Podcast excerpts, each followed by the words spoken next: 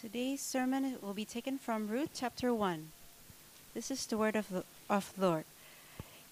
In the days when the judges ruled, there was a famine in the land, and a man of Bethlehem in Judah went to sojourn in the country of Moab, he and his wife and his two sons. The name of the man was Elimelech, and the name of his wife Naomi, and the names of his two sons were Mahlon and Chilion. They were Ephrathites from Bethlehem in Judah. They went to the country of Moab and remained there. But Elimelech, the husband of Naomi, died, and she was left with her two sons. These took Moabite, Moabite wives. The name of the one was Orpah, and the name of the other Ruth. They lived there about ten years, and both Mahlon and Chilion died, so that the woman was left without her two sons and her husband. Then she arose with her daughters-in-law to return from the country of Moab, for she had heard in the fields of Moab that the Lord had visited his people and given them food. So she set out from the place where she was with her two daughters-in-law, and they went on the way to return to the land of Judah. But Naomi said to her daughters-in-law, "Go, return to each you to her mother's house. May the Lord deal kindly with you, as you have dealt with the dead and with me. The Lord grant that you may find rest, each of you in the house of her husband." Then she kissed them, and they lifted their voices and wept. And they said to her, "No, we will return with you to your people." But Naomi said, "Turn back, my daughters. Why will you go with me? Have I yet sons in my womb that they may become your husbands? Turn back, my daughters. Go your way, for I am too old to have an husband. If I should say, I have a hope, even if I should have a husband this night and should bear sons, would you therefore wait till they were grown? Would you therefore refrain from marrying? No, my daughters, for it is exceedingly bitter for me, for your sake, that the hand of the Lord has gone out against me."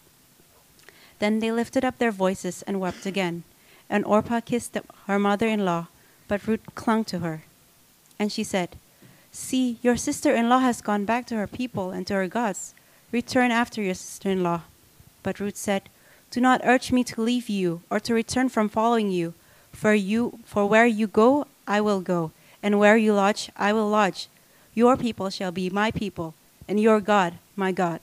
Where you die, I will die, and there will I be buried. May the Lord do so to me, and more also, if anything, but death parts me from you."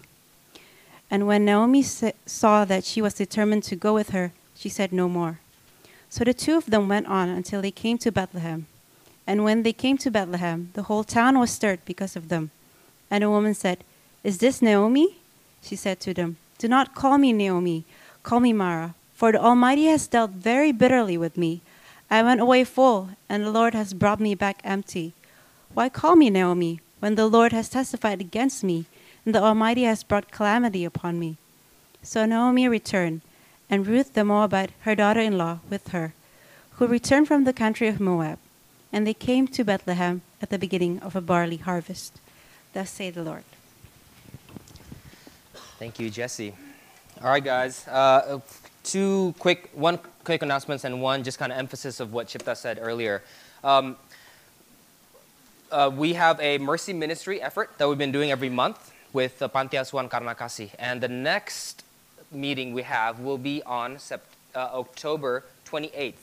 All right, so if you're in a part of that ministry, put that on calendars. If you're not yet a part of that ministry but want to be, let us know. We'll, we'll put you in and add your name into the list of people who've been serving.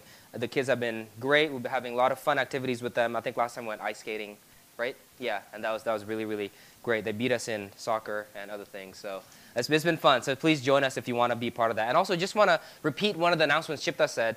A reminder that September twenty-third will be our membership meeting slash, we, need to, we don't call it a meeting. More people will come if we don't call it a meeting. So a membership hangout.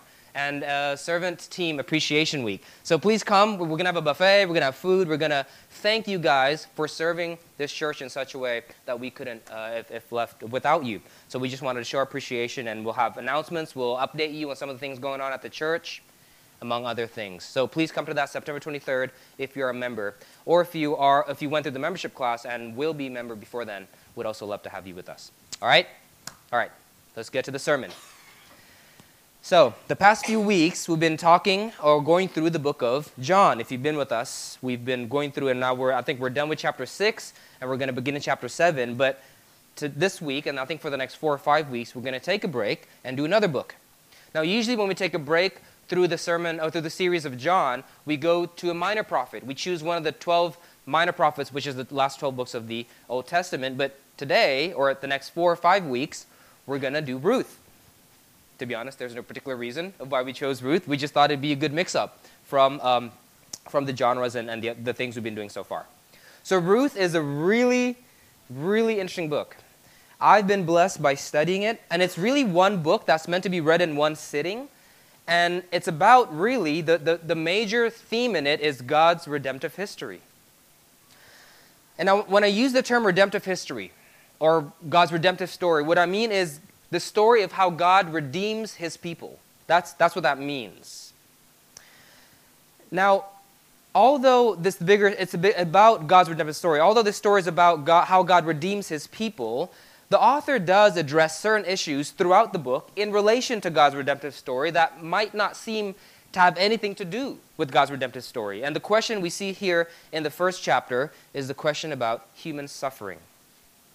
But first, before we get there, since this story is about God's redemptive history, in order to understand Ruth, I want to first see how our first chapter in our book connects with God's redemptive history in the Old Testament so far. I don't usually do pictures like this, but there it is. I think it can be helpful for us to understand Ruth before we get into it. So let's let's take a look about God's redemptive history in the Bible so far. Let's let's just start from Genesis, uh, Exodus.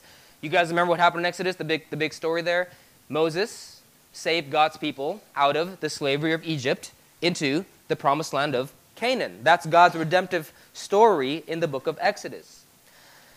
And then you move along to Leviticus, Numbers, Deuteronomy. This is Israel's travel from Egypt into the promised land. And then, all of a sudden, before they entered into the promised land in the book of Deuteronomy, Moses died. And a guy named Joshua replaced him, which is what the next book is about, the book of Joshua, where finally, finally Israel enters into the promised land, led not by Moses, but by Joshua. And then, you're in the promised land, everything's good, right? God's redemptive story is apparently done, fulfilled? No. We see Joshua die. And then, uh, in, in, when Joshua died, we go to the book of Judges, where we see that in the promised land, Israel was left without a leader, without a king. And then they would sin really badly because no one was there to guide and lead them. And then when they sin, God would punish them. And then when God punished them, he'd also raise up judges, rulers, to then bring them back to repentance. And then they'd repent, and then guess what happened? They sinned again.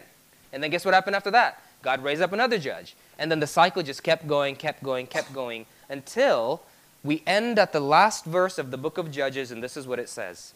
Chapter twenty-one, verse twenty-five. In those days, there was no king in Israel. Everyone did what was right in his own eyes. In this tension, we now move to the book of Ruth. What is the first verse in chapter one in the book of Ruth? What does it say? In the days when the judges ruled. So these, this is, all this is happening when the judges ruled, when there's no king in Israel, when there's no one to guide and lead and redeem and protect them. And it's really interesting to see. I love this. I love this about the book of Ruth. You see, all the way from Exodus to Judges, the Bible pretty much focuses on God's redemptive history, God's redemptive story of redeeming his people, of saving his people, on the quote-unquote top-level management. Right? Moses, he's like the big guy doing the big things, leading people in front of everyone. And then Joshua, the, the big guy going into Canaan. These are like the top players. And in the big wars that all the judges did, they're all very visible. God's redemptive story was done by the quote-unquote people on top. But then, ever so suddenly, the story of God's redemptive history moves from these quote-unquote big players to a story of a small family in the suburbs who didn't even have enough food. They had to leave their country, Bethlehem, to go to Moab. In the days when the judges ruled, there was a famine in the land.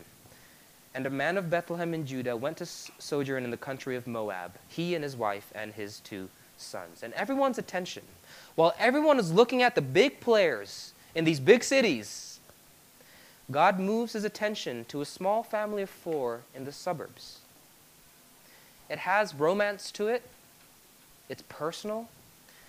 And this is where God's story of redemption continues, through the grief and suffering of a family that's experienced in the suburbs, forgotten, through the selfless acts of these villagers. Here are the three points for today. The temptation to speculate in suffering, the way we are called to behave while we suffer, the kind of person who suffers well. The temptation to speculate in suffering, the way we are called to behave while we suffer, and the kind of person who suffers well. So pray with me, and then we'll begin in our first point. Father, this morning began with a lot of unexpected interruptions, with a lot of unexpected technolo- technology complications and PowerPoints and, and music instruments messing up. Lord, I pray that you steady our hearts, that you allow us to truly read your word and come to it with the reverence that it deserves. You, the King, have spoken, and we now hear, study it, and learn it.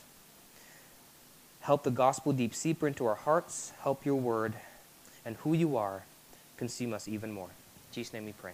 Amen. All right. Point number one, the temptation to speculate in suffering. So in verse one, we saw the setting, right? What was going on, where was going on, the time when it was going on. And verse two, now we see the people involved.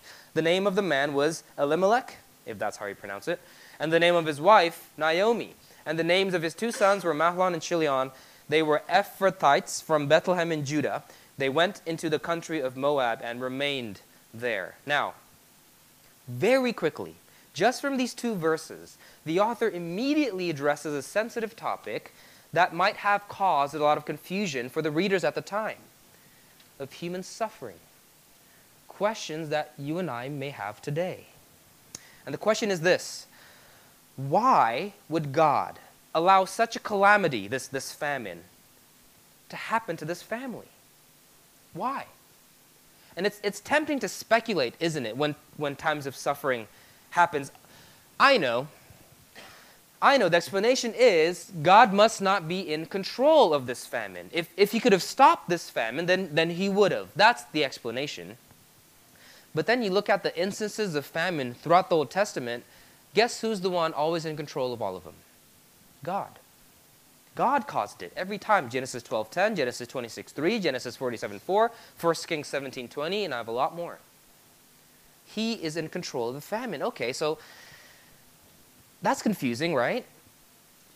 There, there must be a reason why God would cause this famine on this family. I know the reader might be tempted to speculate again. Perhaps, perhaps this family is a sinful family. Maybe they... They did something bad to deserve this. But then if you take a look at their names, it actually points to them being a very good family, a God-fearing family. As some of you probably know, back then names were more than just a way you call somebody else. Names were a representation of who the person was or who the parents wanted the child to be. Elimelech, the father of this family, you know what that name means? God is king. Naomi means pleasant one. Although the names of the children uh, are unclear, but it's apparent from the father's name, this is a God-fearing family. I mean, the guy's name is God is King. So the famine was not caused because God wasn't in control. It wasn't caused as a form of a specific punishment for a specific evil his family did or something like that. So why did it happen? And before the reader is able to catch their breath and settle this tension in their mind, the story continues, verse three. But Elimelech, the husband of Naomi, died, and she was left with her two sons. Think about it. A man whose name is God is King. In order to avoid his family from starvation, he left his hometown, became a resident alien in Moab, a neighboring country. Then he died, leaving behind his widowed wife and two fatherless kids. I can imagine the readers back then, perhaps some of us today, asking, why? Perhaps even a f- hint of frustration behind the tone of that question. I get that. I get that. I'm, I'm like that. If anything like me, it doesn't take much pain for me to ask the question, why? Elena woke up at two a m last night. Guess what I asked God? Why, God? Why is this happening to me right now? It doesn't, it doesn't take much for us to ask that question. And why are we so curious about why can we sometimes even be addicted to having the answer to why? Well, because knowing why gives, gives us a bit of peace, doesn't it? It gives us a sense of rest. If, if I can just know why, then I can neatly tie up these loose ends with a tidy bow. And at least I can know that my pain wasn't pointless. There's a purpose to it. There's a reason for it. So what we do is we end up speculating. Perhaps it's because of this or it's because of that. But in these first three verses, the author, as if knowing our tendency to speculate in order to soothe ourselves by tying these loose ends with neat bows, takes every single bow away. This family suffered not because God wasn't involved. God is always involved in famines. Not because this is specifically an evil family who did something evil. So then what do, what, what do we do? If you're, if you're like me, again, if I can't make sense of why this happened because of the, of, the, of the past, I go to the future. I start speculating of things in the future. For, for example, I might think that, you know what? Um, maybe God has a better plan for them in the future. That's why this bad thing happened to me, because of something in the future. And then let's continue, verse four. These, talking about Naomi's two sons, um, took Moabite, Moabite wives. The name of one was Orpah, and the name of the other was Ruth. They lived there for about ten years. See? There it is. Something better in the future. That's why this famine happened, because God was going to bless them with a family, with, with descendants, which is, by the way, considered the greatest blessing of the culture at the time. There's my neat bow. Now this all makes sense. This is why God would allow this happening to ha uh, suffering to happen. So let's continue. Verse five, and both Mahlon and Chilion died. What? So that the woman was left without her two sons and her husband. And there it goes. Just like that. Our last bow that we hung on to. This last speculative resort that we so often go to to soothe ourselves from pain was taken away by the author. No husband, no descendants, no nothing.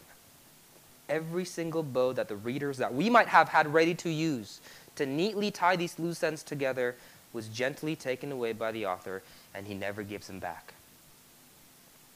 It's not because God wasn't in control.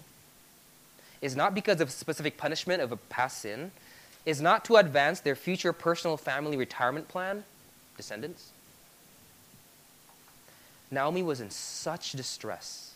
She lost her husband. She lost her two kids, most likely had no trade to support herself. And she was a foreign resident in a foreign land and had therefore less rights than people who were of that nationality. In verse five, she was so distraught, the author didn't even mention her by name anymore. She was no longer Naomi, the pleasant one. She's just what? The woman. This pain was so unimaginably horrific, as if she had lost her own identity. Have you ever felt like this? Gone through something so painful, it's almost like you lost your sense of self, or perhaps close to it.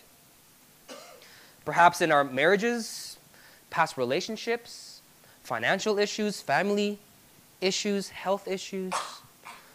Or perhaps some of us may be in such a situation right now. You see, the reason why the question why is so emotive to us is not just because it's a curious inquiry to Naomi's situation. It's an inquiry to our own situation. Why did God allow me to go through that? Why did God, why is he allowing me to go through it right now? And we, we speak speculations to the answer why, because it, at least it gives us some sort of consolation. Now, at the end of the passage, or at the end of the book, the author does deal with this, and he, and although he does take away our, our neat bows, and so to speak, leaves us empty-handed, he doesn't leave us there. He gives us something better. He wants to give us something better than just speculative attempts to self-soothe. But before we get there, let's move along in the narrative of the story. First, the story focuses on the interaction between Orpah, Naomi, and Ruth. Interaction they had in the midst of deep suffering. Point number two, the way we are called to behave while we suffer. Now, I realize this section of the passage is going to feel a bit unrealistic. Okay, the author describes Naomi, Ruth, and Orpah interacting and behaving in such a way in the midst of their suffering in an almost unbelievably selfless way. So selfless that to follow their example, it'll almost feel like it's unattainable. And I get that. It doesn't feel like it doesn't feel attainable to me. But, but for now, let's just go with the narrative, where we see here the tremendous value of the small and often unrecognized everyday acts of faithfulness we are called to do toward one another. Remember, God's redemptive history focused on Moses and Joshua and the judges, these public acts of big-time faithfulness that thousands of people saw. And God is saying, look at the faithfulness of these small three villagers, widowed, often forgotten women, not before the public eye. I use this as well. Let's go to verse six and seven. So these women heard the famine was over in Israel because the Lord visited Israel or helped Israel. See, once again, it's clear in the text that God is sovereign over the famine. He could have visited earlier, couldn't he? So Naomi went back, accompanied by Ruth and Orpah, presumably to make sure that Naomi arrives there safely. But then verse eight to nine, you see Naomi uh, telling Ruth and Orpah to go back to Moab. But Naomi said to her daughter, two daughters-in-law, "Go, return each of you to her mother's house. May the Lord deal kindly with you as you have dealt with the dead and with me. The Lord grant that you may find rest, each of you in the house of her husband." Then she kissed them, and they lifted up their voices and wept. Take a look at Naomi's words. It said, go, return each of you to her mother's house. Usually when you tell somebody to go home in the Old Testament, you tell them to go home to their father's house. Why is it Naomi this time says mother's house? Well, in Song of Solomon chapter three and chapter eight, you see that the mother's house, there's a connotation of a place where you find a lover, a husband, a, wife, a spouse. Go back to your mother's house. That's what that is. In some, Naomi is saying here, go. You're young. Find yourself husbands, get married, have children, live your life. Don't worry about me. Now, I want to be sensitive. The wording here isn't to mean that one must be married and have kids to live their life. It's not what I'm saying. But it's written in such a way because in that culture and age, having descendants was the greatest and pinnacle of all blessings. That was good fate. So Naomi's saying, I don't want to rob you of all that. Go, go home. Don't finish your journey with me. I'm fine. But yet, through Naomi's words, we also see not only Naomi's selflessness of telling her two daughters-in-laws to go home, but also Ruth and Orpah's selflessness. Naomi said, go, return to each of you to her mother's house. May the Lord deal kindly with you as you have dealt with the dead and with me. Ruth and Orpah has dealt kindly with Naomi and with the dead. With what does that mean? He's saying, Your, my, my children are dead. Your husbands are dead. You are no longer bound by law to provide and care and protect me. Right? Because the legal obligation Ruth and Orpah had for Naomi was severed when their husbands died. And anything they do to care for Naomi post-death of their husbands is an act of voluntary will, not of required obligation. But yet, they cared and selflessly accompanied her. And remember, remember, these two women just lost their husbands of ten years as well. They were grieving too. But in their selfless act of faithfulness, they, they placed Naomi and prioritized her well-being, even at their own expense. And at the end of Naomi's monologue, she kissed them goodbye, signaling that I'm officially nulling this relationship. We're done. Go. Leave. Verse ten. What did Naomi and Ruth do? Did they leave? No. And they said to, one, to her, no, we will return with you to your people. Why? You've been given a way out. Go. But they insisted. They wanted to go with her all the way back to Bethlehem. And then Naomi countered again their selfless act with even a more selfless act. Verse eleven to thirteen pretty much said, we don't have to get into it. Go, go with me. I can't have kids anymore. I can't provide you with the descendants and family you want. Go, leave me. I'll be fine. Then finally, after Naomi insisted, in verse fourteen, Orpah finally left. She kissed her mother-in-law and went back, went back to Moab. Now, it's very important to note what Orpah did here when she left Naomi was not an act of evil. It wasn't selfish. The author isn't trying to portray this as something that was evil or selfish, but as something that was understandable and justifiable. Any reader at the time would have looked at Orpah's actions and said, as she walked away, fading into the distance, nothing but respect for this woman, admiration. The scene of her walking away would have been accompanied with applauses and cheers by the readers. What a woman! All she would give up for her ex-mother-in-law that she is no longer bound by law to protect. My goodness, they would, they would have clapped her going away. Well done, you've gone above and beyond. But then, as meaning to shock the readers, the author, without a pause, moves the scene away from Or- Orpah back to Ruth and says what? But Ruth clung to her. This is absolutely bizarre. Ruth, sweetie, go. Leave me. It's okay. You're going to risk becoming the worst tragedy this culture has in mind, which is spouseless and descendantless. For what? You have no more obligation to take care of me. Go. A commentator said, Orpah did the sensible thing, expected thing. Ruth, the extraordinary and unexpected. Verse sixteen, do not urge me to leave you or return from following you, for where you go, I will go, and where you lodge, I will lodge. Your people shall be my people, and your God, my God. She's saying, I'm not just going to make sure you arrive safely at Bethlehem. I'm going to hang out there with you. Your people, my people, your God will be my God, meaning she's left Chemosh, the false god of Moab, to Yahweh, the true God. I'm there. I'm yours. Where you die, I will die, and there I'll be buried. May the Lord do so to me and more also if anything but death parts me from you. Unreal. I mean, Naomi and Ruth, two women. One of them lost two children and a husband. The other lost, lost a husband, both in deep mourning. Neither of them, by law, obligated to serve and care for the other. Both had future hopes destroyed, future security and provision taken away. Anyone would have understood if they wanted to be placed first in this moment of suffering. Anyone would have understood that. Of course you'd want to be prioritized right now. Look at the grief you're in. Yet both of them were so consumed by the need and well-being of the other, they were willing to even give up more stuff to make sure the other was blessed, even if it means their own lives would be disadvantaged even more. All this while in deep mourning. Guys, I don't even behave like this to my wife and kids, who I am by God's law obligated to serve and prioritize. Not even when I'm really, really happy. I don't. This text is so challenging.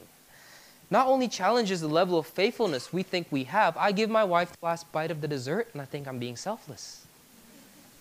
And that's on a good day. On a bad day, I'm taking that bite. And I pat myself in the back. Not only does it challenge the level of faithfulness or selflessness we think we have, but also challenges the motivation for our safe faithfulness. Are we faithful to God and selfless behind closed doors as we are in the public eye? As we are faithful, are, as we fa- are we faithful to our family members and our friends away from the public eye? Do we have the same intentionality to serve God in other areas of life where m- might not be so visible? What about our faithfulness and our holiness in relationships with your girlfriend and your boyfriends behind closed doors? Small acts of faithfulness nobody sees, often forgotten. Do you put as much intensity into those things as you do in the big public services? Because God does. And here we see God moving his redemptive story forward, even through these often forgettable and seemingly hidden figures behind the big events going on. Now, as you read this, if you're like me, you will feel this is a level of safe, selflessness and faithfulness that is just bizarre and unattainable. I, I feel that, I do. How could I ever grow and become this kind of person? I can barely even survive in times of grief myself. How can I prioritize others and be such, live in such a selfless way to God and others?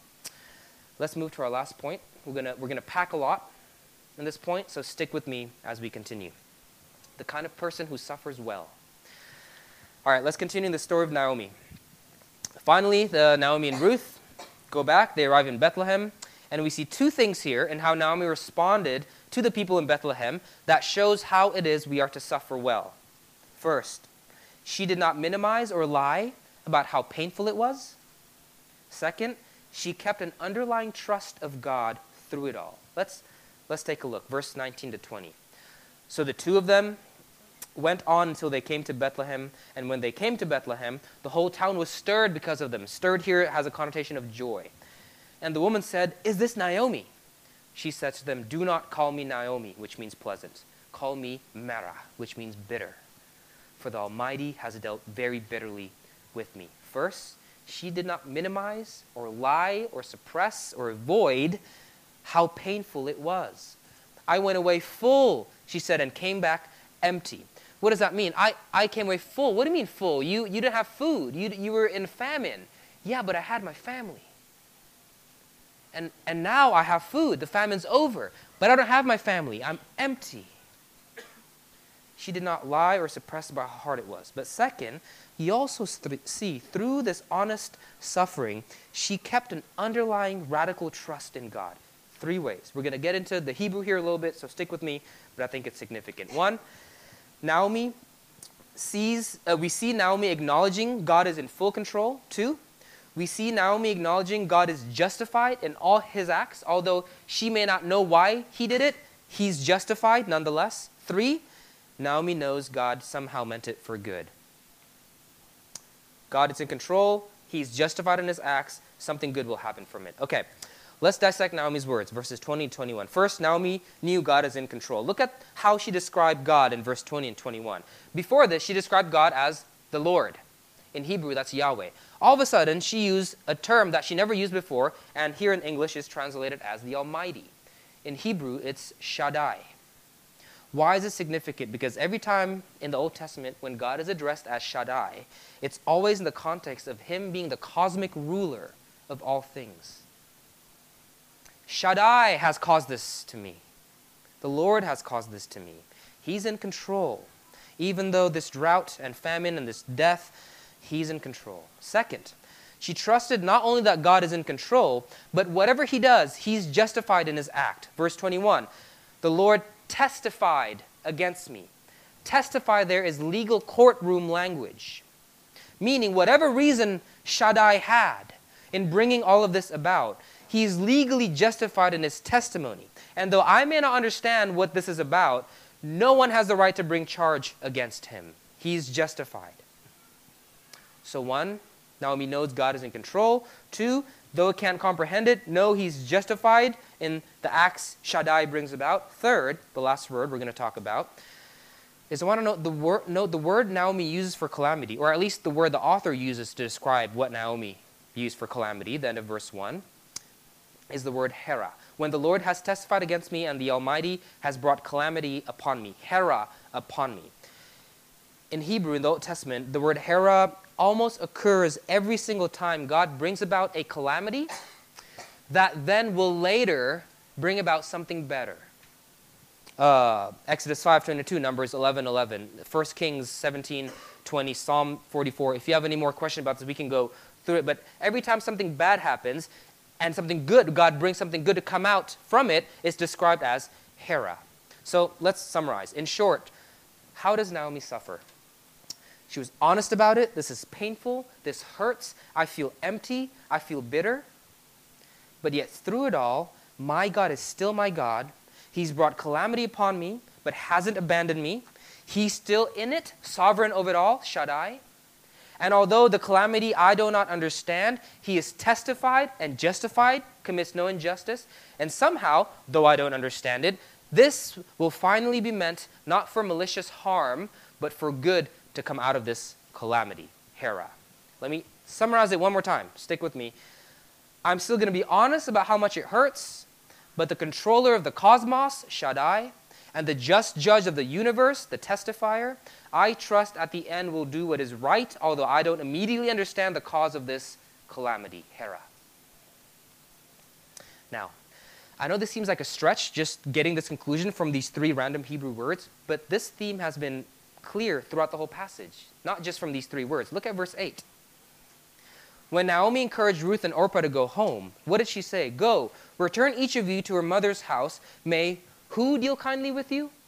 May the Lord deal kindly with you. Who does Naomi place her hope in, in the midst of this tragedy? Who is it she claims will guide, protect, and deal kindly with Ruth and Orpah when they go back? The Lord will. The same Lord who brought this calamity upon them is the same Lord she hopes in.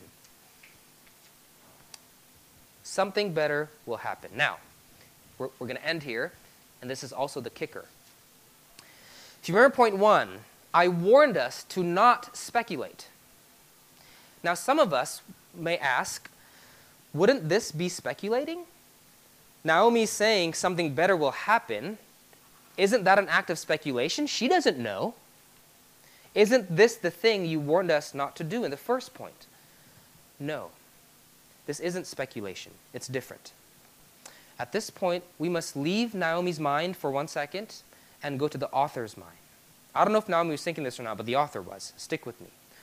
What good at the end of this calamity did the author have in mind, of, of this hera that the author have in mind? See, today, when we say something good will happen out of this suffering, we often mean um, uh, it will advance our personal agendas. I lost this job because there's a better job in store for me in the future God has. That's how we mean it, right? Or I broke up with this boy or this girl because there's someone better for me in the future. When we say something better will happen at the end, we often think about it in terms of advancements of personal agendas. But this is not what the author means when he said hera. The calamity, the good that will happen at the end, is not advancing Naomi's personal agenda. The author means here it will advance God's redemptive history. Remember, this book must be seen under the context of redemptive history, God's story of saving his people. Now, unlike the advancement of our specific personal agendas, which God never promised in the Bible, the advancement of his redemptive history, he has promised in the Bible, and therefore is not speculation, you see?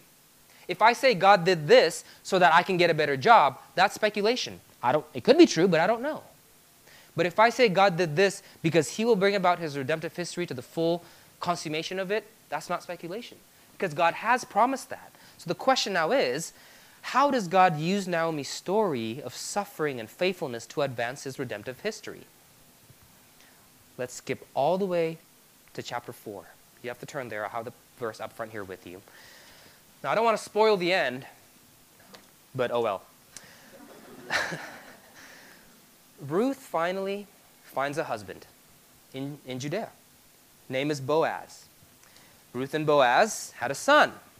A son Naomi loved so much, people even said that a son has been born to Naomi, although it's Ruth's son, but because Naomi loved it so much, it was addressed to Naomi. Who is this son and why is it significant? Let's read Ruth chapter four, verse seventeen. A son has been born to Naomi. They named him Obed. He was the father of Jesse, the father of David. Who is David? The one who later became the king of Israel, isn't he? Remember verse one, this tragic story is under the context of what? When the judges ruled. When lawlessness was in the land, there's no one to lead, there's no one to rule over Israel. Injustice was everywhere. Remember how the book of Judges ended? There is no king in Israel, no one to guide them. What are we going to do? Who did David become later? The king of Israel. See, the tension in the book of, at the end of the book of Judges, there's no king to rule, was solved by God through this tragic story. Through the faithfulness and selflessness that Ruth showed Naomi, even in times of grief, which led her back to Bethlehem with her, which God then used to birth David through. And now God's people have a king in David. Restore order in the kingdom, save them from Goliath and the Philistines, protect them from foreign enemies, redeem, rule over them. Thus, God's redemptive history was accomplished through this calamity, hera. Now, here's the hard part. Almost done. Almost done. Here's the really hard part. If this is the definition of somebody who suffers well, in other words, someone who suffers well is someone who can find joy in the fact that God, through all our trials, will still accomplish his redemptive story. If that's the definition of somebody who suffers well, God will redeem, God will advance his agenda, not my agenda, but his. If that's the definition, that's the hard part, isn't it? Because that means we have to be that kind of person. in order to suffer well, we must become somebody who loves the fulfillment of God's redemptive story more than our personal agendas. If you don't, then you'll never find joy in God's promised good at the end of this Hera. If you don't care about God's redemptive story, then it's not going to be joy to you, because all you care about is your, our personal advancement. That's the hard part. How do I become somebody like that? How do I be somebody who can love God's redemptive story over the fulfillment of my own personal agendas? Well, this happens by seeing, realizing, and consistently remembering that God's redemptive story is not just this big cosmic reality out there that God's going to do for all creation, but it's something God did personally for you. What am I talking about? Think about it. God's redemptive story didn't stop in David, did it? There's someone else born out of the descendants of David who will then fulfill God's redemptive story. Who am I talking about? You have to go so far. Read the first book of the first chapter of the first verse of the New Testament. Let's go there. Matthew one one. The book of the genealogy of Jesus Christ, the son of David. This is profound. Think about it. God purposed the birth of Jesus Christ, the Savior of the world, your Savior, my Savior, if we're in Christ, to be born through the faithfulness and small, seemingly insignificant, selfless act of widowed villagers who remained faithful in the small obediences, even through suffering, which led her to become the ancestor of Jesus Christ. You see, God, God's redemptive story through the book of Ruth isn't just this cosmic reality out there. It's personal. You and I are included in it. You and I are saved eternally through it. Our Redeemer and King, Jesus Christ, by the way, who, like Ruth, was not bound by law to prioritize or sacrifice for us, stay faithful to us, but yet through his suffering on the cross, though he was not bound by law, prioritized us, not forced by some legal obligation, but by his own gracious will, because he loved us. And he chose to die in our place and take the punishment that was meant for us and redeem us from our sin and shame. To suffer well, friends, we must find confidence that at the end of all this, God will fulfill his promise of salvation, not advance our own personal agendas, but, but his redemptive story that's not just meant for the world out there, but meant for me. And when calamity hits, be honest about how hard it is. Have people you can trust and talk to and be vulnerable with through it. Be okay with ambiguity. Refrain from speculations. God did this because of this or that. We, we just don't know. And hold on to his promise that through all of this, his redemptive story will be fulfilled. A story not just for the world out there, a story he did for you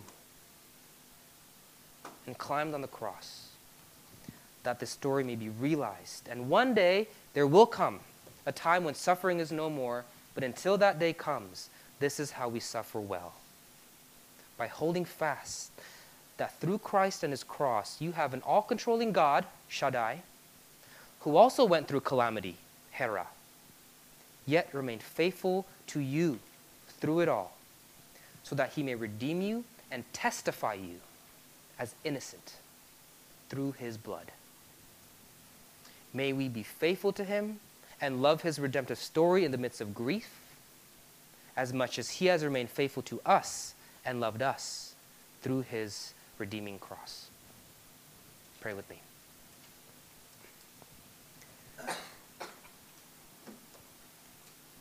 What a challenging text, Father, you have given us to study, not only in our heads, but also purpose to affect our minds and our hearts and our actions and our wills and our loves. Father, forgive us that we so often put more intentionality in the big type of obediences and care less about the small ones, because we, to be honest, at least I, care more about public opinion than being faithful to you. And Lord, forgive us that when we suffer, we speculate, we end up feeling what we feel because we love our own personal agendas more than we love your redemptive story. Help us, Lord. Help our weak and fragile hearts that are prone to wander, to be steadfast and held by your mercy, that we may now love your story, a story not just meant for the world out there, but for us personally, that we find confidence through whatever suffering your redemptive purposes in us has been accomplished in Christ, and you will bring it to full fulfillment at the end. You will not let us go, and that you will use it through us to be part of your redemptive story in us and in the world.